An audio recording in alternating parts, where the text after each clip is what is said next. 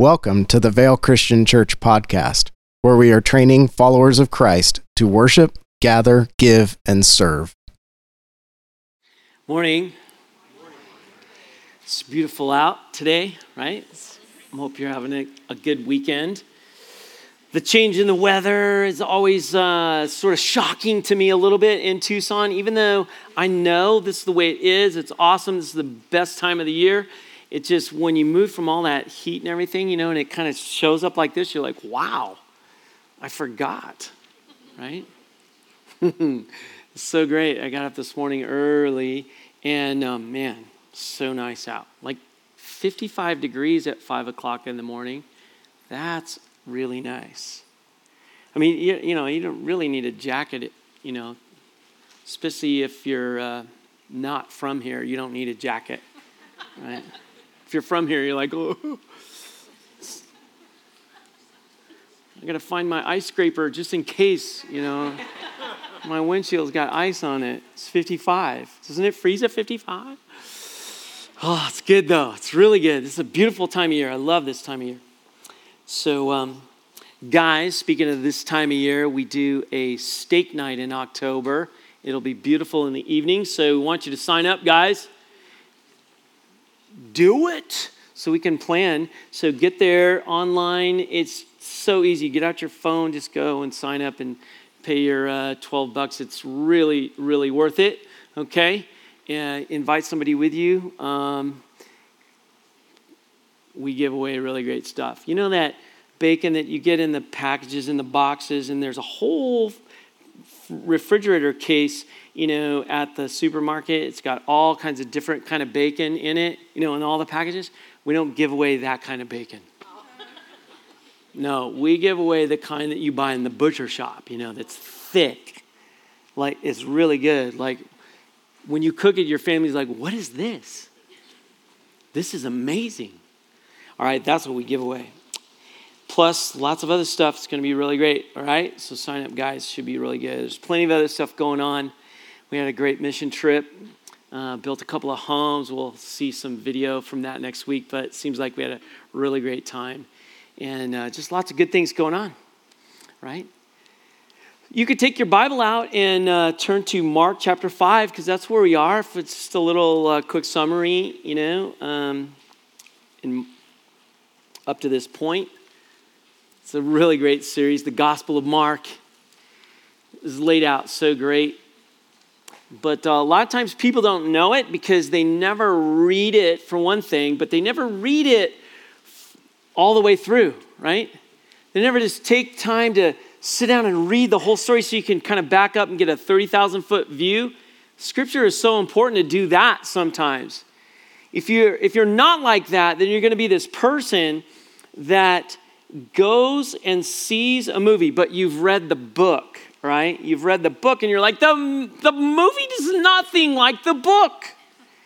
Okay? So you're going to be one of those people that just watches the movies and never reads the book and then and not know, all right? Not know that that the you know, as good as people are at telling you what's in there and helping you connect with it, I'm telling you, unless you do it for yourself, it's like just going and seeing the movie. It's nothing, the movie is nothing like the book. All right? So take time to read through Gospels in particular. Just sit down in one sitting, you can do it like, oh my gosh, you know, I'd have to read for two hours. That would be terrible. Lynn and I watched Star Wars uh, on DVD thing uh, this weekend, and it was like two hours. You know, it was really great. It's really great. But it is nothing like the book, by the way most of you haven't read the book, so see, you don't know. All right. So, um, anyway, I don't know why I said that. Who cares about Star Wars? Let's talk about the Gospel of Mark, okay? I just want to motivate you to open up your Bible and read it for yourself. And uh, too many Christ followers, too many churches are unestablished because they don't spend enough time. Teenagers, Trey's taking you through the whole Bible this year. I hope you're doing it. I hope you're doing it. I hope you don't show up on, you know, your small group and are like, oh yeah, I didn't, I had soccer, I couldn't do it, or too much math or homework or whatever, right? Do your homework, but read the scriptures, okay? You don't want to be ignorant people later. You know, it's really bad. ignorant people that don't know the scriptures. You're sitting in the front row, so I got a feeling either somebody made you or you're interested. Okay? Right? So, who's laughing over there? Yeah. That was kind of a snarky laugh. That was good. Okay, so Mark, he, he, he starts his gospel just about the time Jesus starts a revolution, right? He goes from baptism to the synagogue. He turns everything upside down for people. You know, people like, uh, this guy, I've never seen anybody teach like this. And then he introduces, you know, he does miracles, he heals people, he takes it into a home. The guys that he calls to himself to follow him, oh man, you don't, you don't hang out with those kind of guys. I mean, he changes everything. He aggravates everybody because he, he starts a revolution.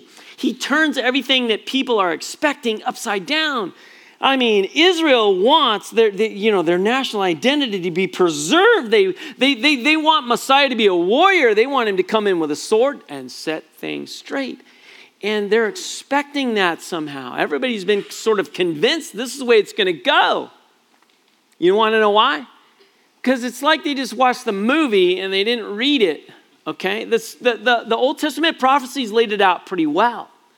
But eventually, people began to, you know, skew the story and not connect with the story, um, and they just they're just missing it. And then, so when he does arrive, they, they don't even recognize him half the time.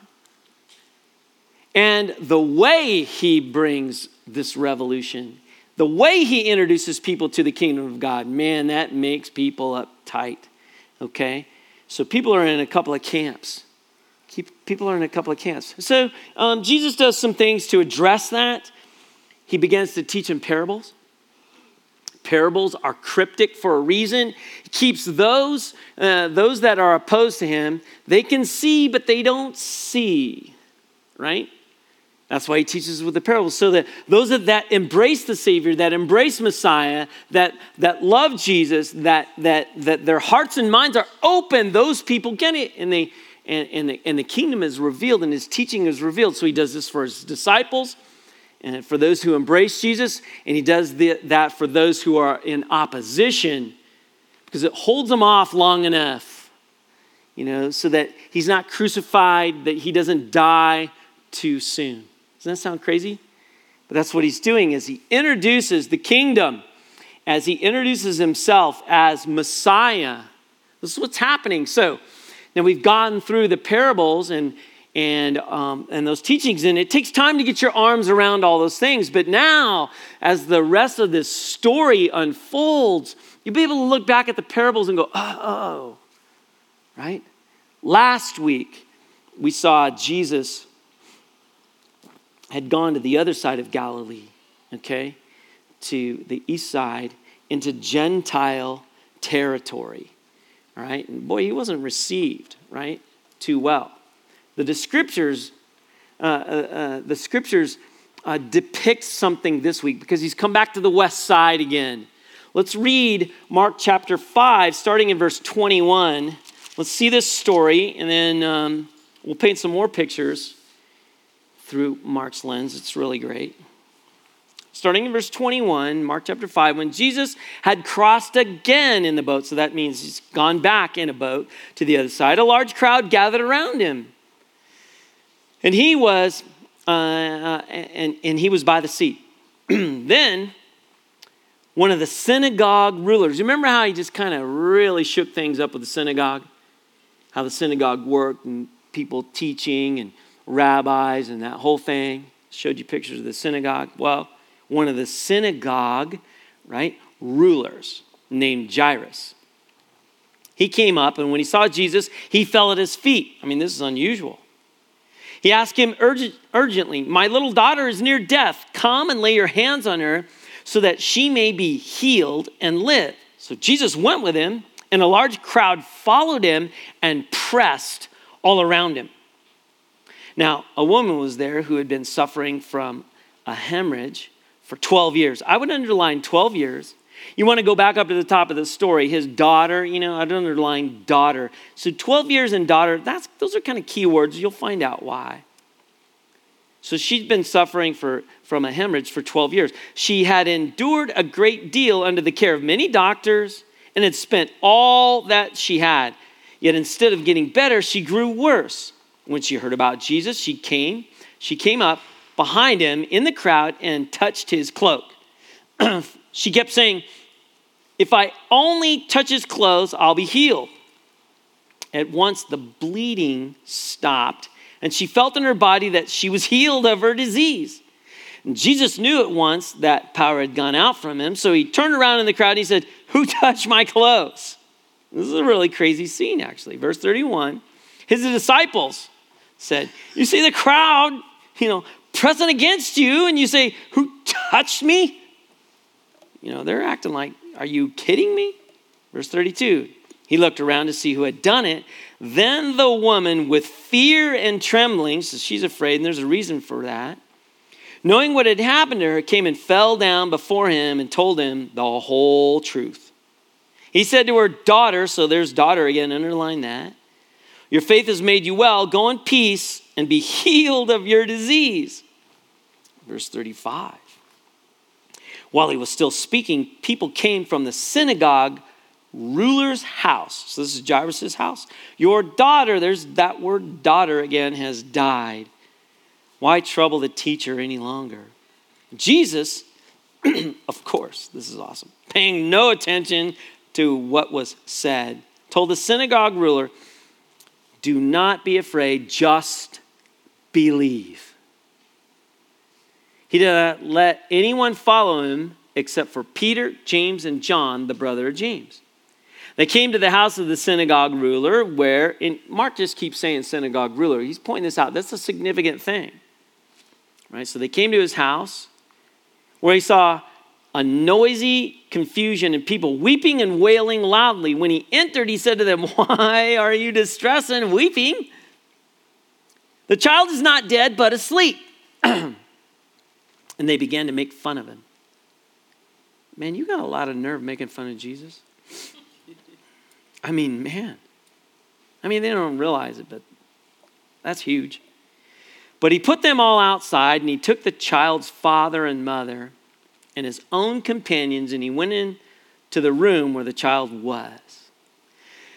Then, gently taking the child by the hand, he said to her, said to her Talitha cum, which means little girl, I say to you, get up.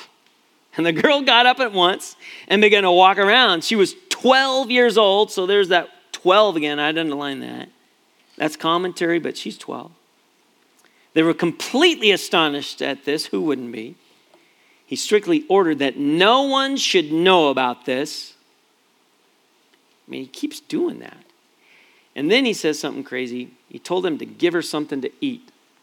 we'll find out why he did that. This is great, though. Now, look. The scriptures depict all of us as needy. They just do. All right? For something, they, they depict that we're needy for something that we cannot manufacture. We're always trying to manufacture things that, uh, that we need. But the scriptures create a picture that we need something that we can't do anything about, that we can't create. Whether we realize it or not, we are hungry and thirsty desperately for spiritual food and drink.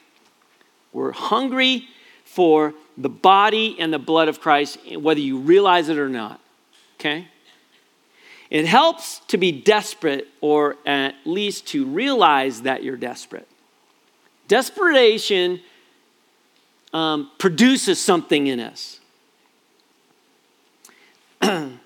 and in Mark chapter 5, in this story, it features two desperate individuals. And this is key, this is significant an unclean woman and a distraught or desperate father. Both of them eventually bow to the ground. I don't know if you realize that. They both bow to the ground in front of Jesus. They bow at his feet, and their stories tell us what to do when we're desperate. We're going to draw that truth out of the text the three passages in Mark, when you, when you go back up, all right, and from Mark 35 to, to, to chapter 5, verse 43, these they, there's, there's three stories in there that feature death. That's significant. In Mark chapter 4, verse 30, 35 through 41, Jesus calmed a raging sea and he rescued his, fo- uh, his followers. They thought they were going to die, okay?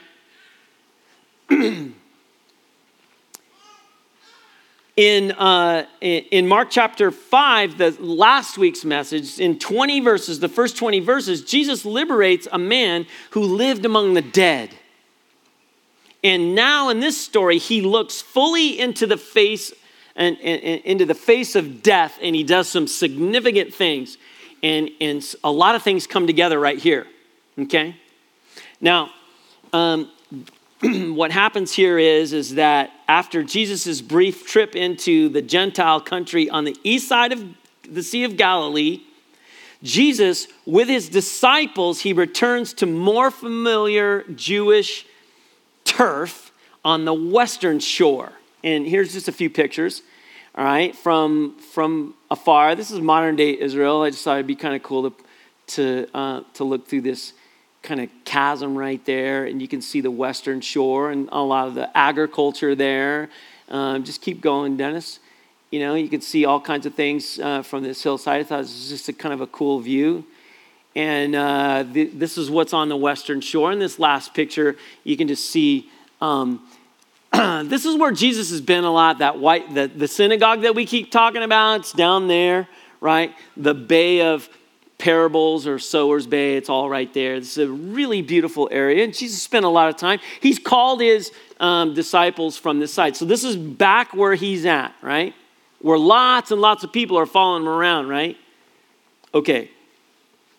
The Gentiles in the, uh, in the east side, they ask him to leave the Jews in the West are swarming him, okay?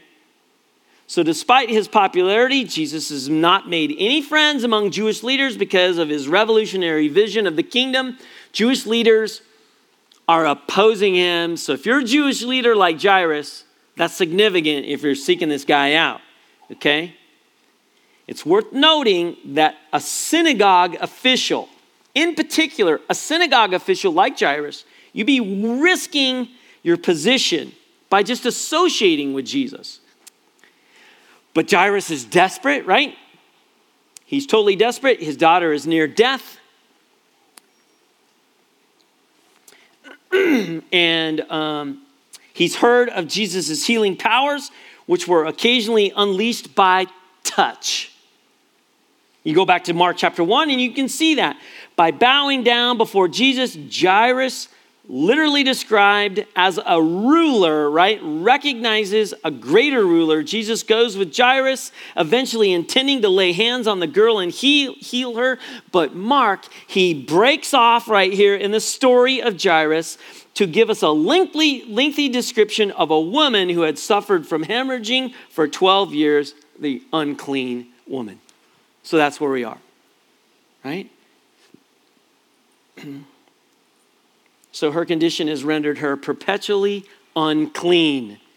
All you got to do is read through uh, the Old Testament scriptures in Leviticus chapter 15. You can see all this, right? She's unfit for worship in the synagogue over which Jairus presided. And everyone she touches becomes unclean. This is the Mosaic law. So, unlike Jairus, who occupied a prominent place in the world, this woman lives on the margins or the edge, the outskirts of society. So Mark creates a picture of the woman and, who is desperate. She spent her life savings on doctors, and she and and her condition only gets worse. Mark also pictures her in a way like Israel, okay? So you got to see these pictures. Her 12 year affliction corresponds to the 12 tribes of Israel, creating a picture of Israel. Israel spent all that, they, uh, that it had on other gods, endured so much, and it hasn't helped at all, but in fact, Israel has grown worse, you could say. So, Mark's description of the, uh, the woman here echoes the prophet Isaiah's description of Israel. So, you go back to the prophet Isaiah, and this is what he says in Isaiah 64. We are all like one who is unclean. All our so called righteous acts are like a menstrual rag in your sight. I know, really descriptive, right? We all wither like a leaf. Our sins carry us away like the wind. No one invokes your name or makes an effort to take hold of you, for you have rejected us and handed us over to our own sins. It's a big deal when you go back and recognize that a lot of Isaiah's prophecies, 600 years before Jesus, for Messiah arrives on the scene. And this is what he's saying. I mean, it, it, it's unbelievable how it connects to this story. The picture of Israel is different from the woman only because this is what a desperate Israel should do. A desperate Israel should take a hold of Messiah so that she might be healed. But Israel's not doing that necessarily. So, get back to the story. Despite their differences, Jairus and the woman are depicted in similar ways. Both of them come up to Jesus. Both are depicted as understanding what he's capable of. Jairus sees Jesus, the woman heard about Jesus. Both speak of the potential saving touch of Jesus. Jairus wants to touch it, uh, wants Jesus to touch his daughter so that she might literally be saved. The woman wants to touch Jesus so that she might literally be saved. Just as Jairus risked his position by associating with Jesus, the woman risks being exposed by touching him, which, according to the law, the Mosaic law, makes him, that'll make Jesus unclean. Both are desperate. Mark wants us to see that Jairus and the woman have a lot in common. It's exactly what he's intended to do. Now, keep going. After touching the cloak of Jesus, the woman knows that she's been healed. God has healed the woman. The stoppage of the woman's flow of blood, it foreshadows the upper room where the Lord's Supper takes place. You remember that, right? Where Jesus tells his disciples that the wine of the Passover represents his blood, which will be poured out for many. So the Son of God, whose blood will flow so that many will be saved, stops the flow of blood coming from a woman who wanted literally to be saved. And the power to heal goes out of Jesus. His power to heal surpasses the woman the woman's power to corrupt. She, she, you know, if you touch somebody, you're corrupt. In contrast to the Mosaic law, which is understood uncleanliness to have a greater power. Just go back to Haggai chapter 2 and read about all this. The revolution now, the way of Jesus, which intensifies uh, holiness, has revolutionized the old way of the Mosaic law. So Jesus knows, Jesus knows that the power. Um, to heal has gone out of him. That's awesome. And he stops an effort to identify the person who touched him. No doubt, think about this at the same time. This has got to stress out Jairus. It's got to stress him out. He's a desperate father because every second feels like a lifetime right now because his daughter is dying. And it's if this is what happens an ambulance driver on the way to save a life stops and gives attention to somebody with a sprained ankle. That's the way Jairus is thinking. So many people in the crowd are pressing in against Jesus. That's the scene. You can imagine his disciples, unaware that anybody's been healed, they decide that Jesus' desire to identify somebody who had touched him, it's both pointless, maybe even ridiculous, and you got to be kidding me, this is hopeless. I mean, how are we supposed to find this person? All right? So Jesus looks around to see the woman. The woman, in spite of fearing the potential repercussions for touching someone in her unclean condition, can you imagine living in the time where if, if this is your condition and you touch somebody else, you're like just the plague. Not only that, and then you, cre- you make me unclean. I mean, this is awful. She identifies herself, though. She's risking a lot right here. Like Jairus, she falls on her face in front of Jesus. She also literally tells Jesus all the truth. That's awesome. Earlier in Mark, all right, earlier Mark in, in this story, he noted that she had spent all she had on doctors who couldn't help her. She unburdens herself, right? She just confesses it all out there. And and um, and Mark in, in, in this brilliant way of recording this, all right? He unites the story again with Jairus, whose daughter was sick. She com- uh, Jesus commends this woman's faith, correcting any notion that she uh, had about the involvement of magic. This isn't magic, all right?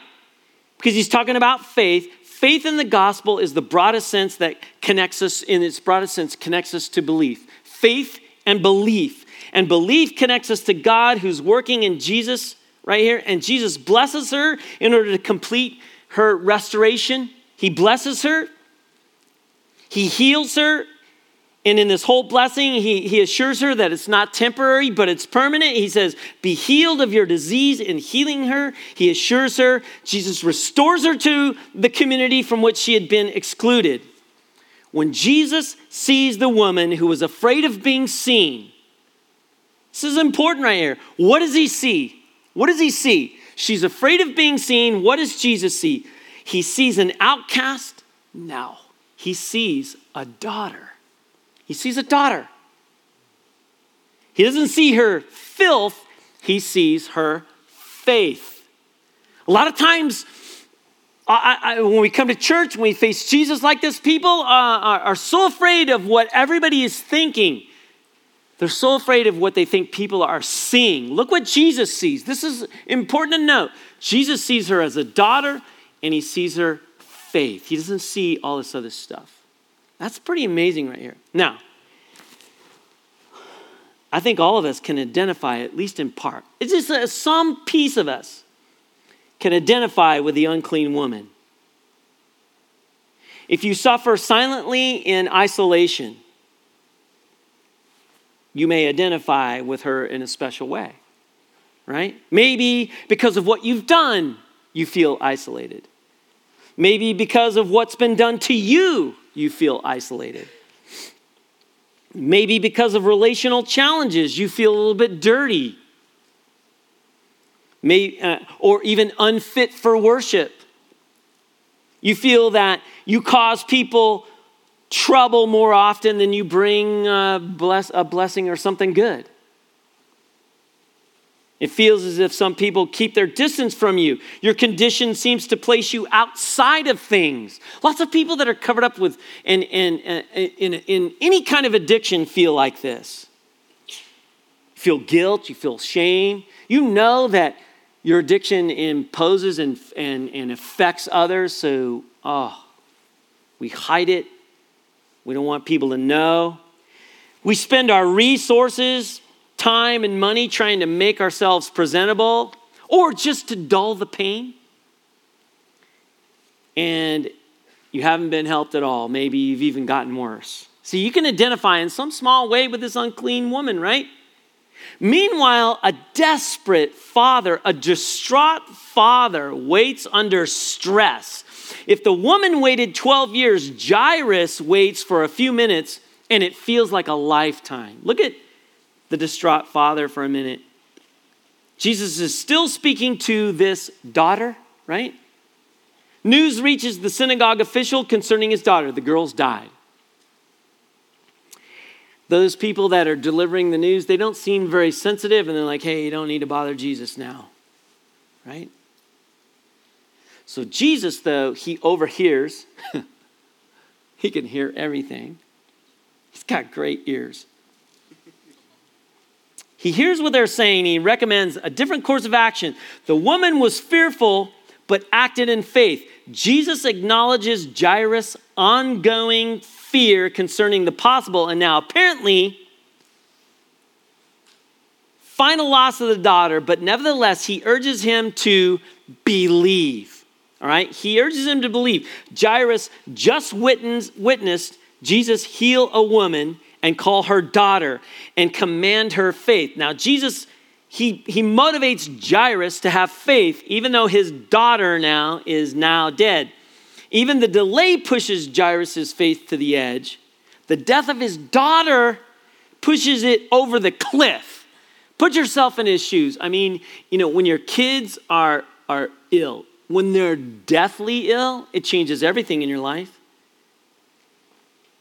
When your kids are just something's going on really bad like this. So he's well over the cliff. Jesus takes with him these three closest associates, right? Peter, James, and John. He's got some things he wants them to learn, to know, and understand. At the same time, so there's, there's good lessons here for disciples or followers of Jesus. And by now, you should be able to see yourself in the unclean woman and in Jairus and how it's all connected, and Israel and the future the, uh, uh, church. The church, Christ followers. It's all coming together here. It's pretty crazy. The mourners think that Jesus is a nutcase, right? Because Jesus comes up and he says, Hey, what, why are you carrying on like this? She's not dead, she's just asleep. The mourners are there not because you just hire people, you know, to do this to make a big scene or, and all that kind of stuff. Actually, by hiring people to do this, by putting all these people in place so they're just weeping and wailing and all that, it kind of frees you to engage and uh, express your emotion as well. Okay, without feeling kind of humiliated and all these things, right? So Jesus, you know, he says, Hey, she's just asleep. These people think that he's a nutcase, and they respond not with faith by ridicule. So what does Jesus do? Ridicule and faith are incompatible, so Jesus literally casts them all out. He does this, you know, before with the demons. He will not allow them to be in the presence of faith. He gets rid of them. And he doesn't allow him to speak. I love that about Jesus. So he does that with these guys.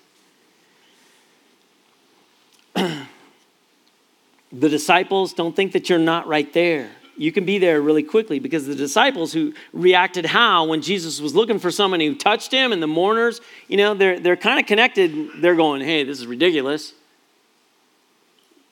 So the disciples are getting a good lesson here. He enters the house of death and he touches its very soul. He speaks to the girl, commanding her to rise or to get up.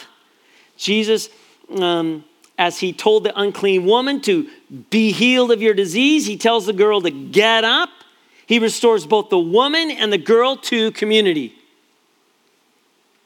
The woman falls before Jesus. The synagogue official, Jairus, falls before Jesus. Now the little girl rises before him. Jesus' touch, rather than defiling him, raises the girl to life. Once again, it's, a con- it's, it's um, contrary to the Mosaic law. Holiness overcomes unholiness. Earlier, the woman touched Jesus and she was healed. This girl has no ability to touch Jesus, so, so Jesus touches her. Look at all these things that are important to know and understand. The unclean woman suffered for 12 years. The girl is 12 years old. The girl, so different from the woman, also represents Israel, which is dead in its sins at this point, in a state of living death, exiled from its God. Go back to Ezekiel chapter 37 and other texts. Israel anticipated being resurrected as God's people. That's what they anticipated. The resurrection of one Israelite who symbolically represents all Israel is a harbinger of things to come the resurrection of the Son of God. This is big, which means the renewal of God's people in the present and guarantees the resurrection of God's people into the future. And so often we miss, we don't see this, we don't understand the full power of the resurrection. Jesus' death, burial, and resurrection in your faith and belief, believing faith in the way, in this good news, in Jesus as Messiah, as Savior. His death, burial, and resurrection paved the way to forgive you from sins past, present, and future. All sin, all of it, past, present, and future. Have you heard me say that before? So that when you confess your sin as a Christ follower, you're not asking for forgiveness. You're, you're agreeing with God about the sin so that you can experience the forgiveness that you own, that you possess, because it's past, present, and future. Doesn't give you license to sin, as some think. Well,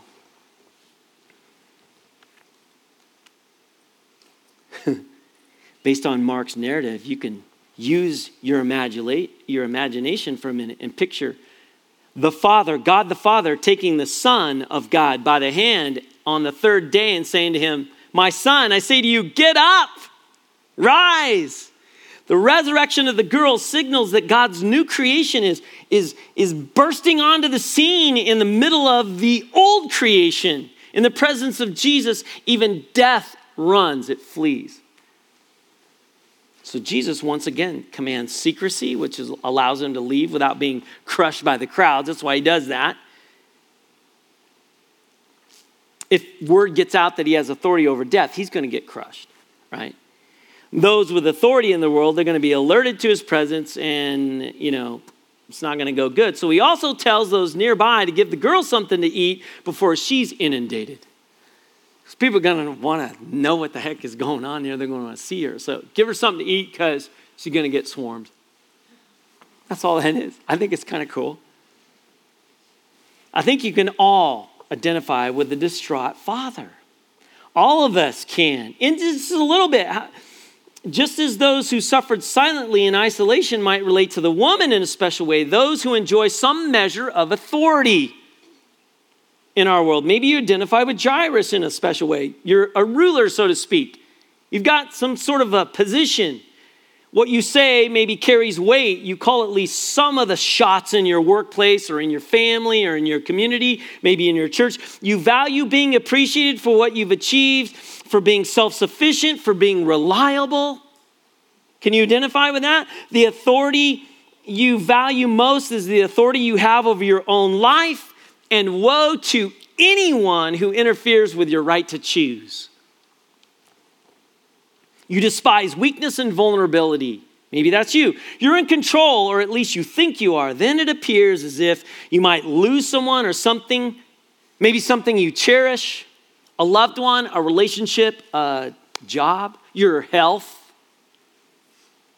maybe your magic touch, you know, to get things done your well ordered world begins to crumble. You become that which you previously despised. You become weak and vulnerable. Can you identify with that? You recognize maybe for the first time that you're not in control.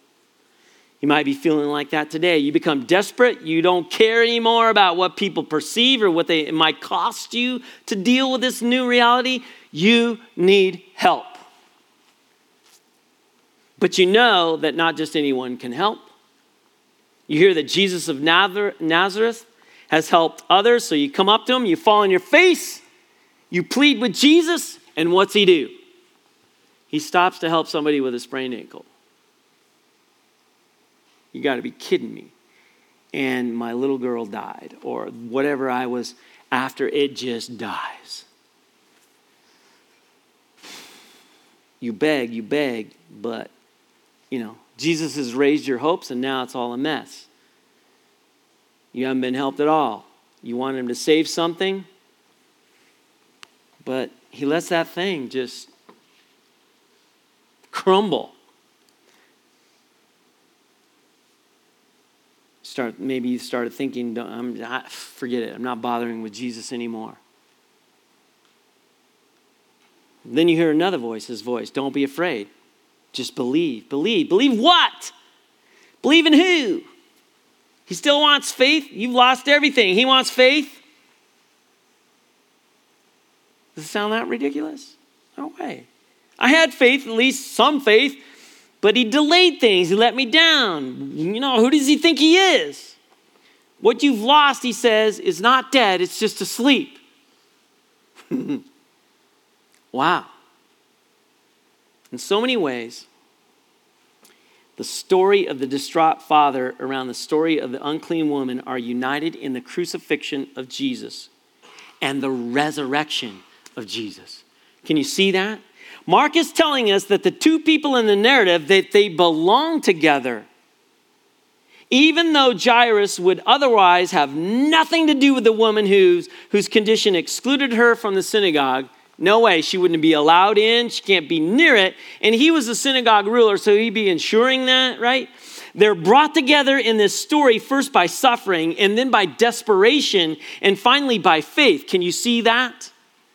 Maybe that's you today. Maybe that's somebody in your life, it's amazing how distress, stress, desperation, all bring it all together and faith. It re- does require faith. Their stories have all the earmarks of being made new by faith in Jesus. Being made new. You know, the picture of baptism out there, we speak of it all the time, right? The old things, when you stand in that water, the old things, the old life stands there before Jesus, representing the old things and, and the way it was done, right? When you're taken down in the water, you identify with Christ, his death, burial, and resurrection, and you're raised to what? A new life. Old things are passed away, all things are new. Made new. Look at this. Made new by faith in Christ. If you identify with a desperate woman in some way, throw yourself at the feet of Jesus. Fall on your face at the feet of Jesus. If you identify with a desperate father, throw yourself at the feet of Jesus. Maybe you thought the two had nothing in common, but they do. It's pretty powerful. You thought your story had nothing to do with him or, or her, but now you see the stories, they're intertwined. And look how they're intertwined with the church. The two stories have different paths, but the desperation and the faith brought them to the same place, to the ground just in front of the feet of Jesus. You not only believe in the same Lord, you also belong to the same family. You belong to each other. See how the church works? It's pretty powerful. Would you bow your head with me just for a minute? I wish we could get our arms around this story more and more. I wish everybody, Lord God, could really get their arms around this story because these two individuals are a picture of us all. So often we don't see ourselves like this, but this is us. We are in desperate need of you. We are all bleeding in some way. We are all we've all lost something. I, everything that we have crumbles in front of us in our own efforts sometime. We're not, any of us, in control of anything. And we're at the mercy of so much stuff. But, Lord God, you made a way for us through Messiah, through Jesus, who calls us daughters, sons and daughters. Lord God, I pray that all of us would bow before you at the feet of your Son, Jesus. Confess we're in desperate need of a Savior. Confess our sin so that we can be made new. Maybe you're here today and that's what you're hearing the Holy Spirit of God do by way of knocking on your heart. If that's you, why would you stiff arm God? Why would you do that? If you believe in the truth, it will set you free. I'm telling you, this is truth. This is truth. We just drew it out of God's word, out of the text. Thank you, Lord God, for these stories and how they come together, how miraculous they are, how living they are, and how powerful they are. We pray this in Jesus' name. Amen.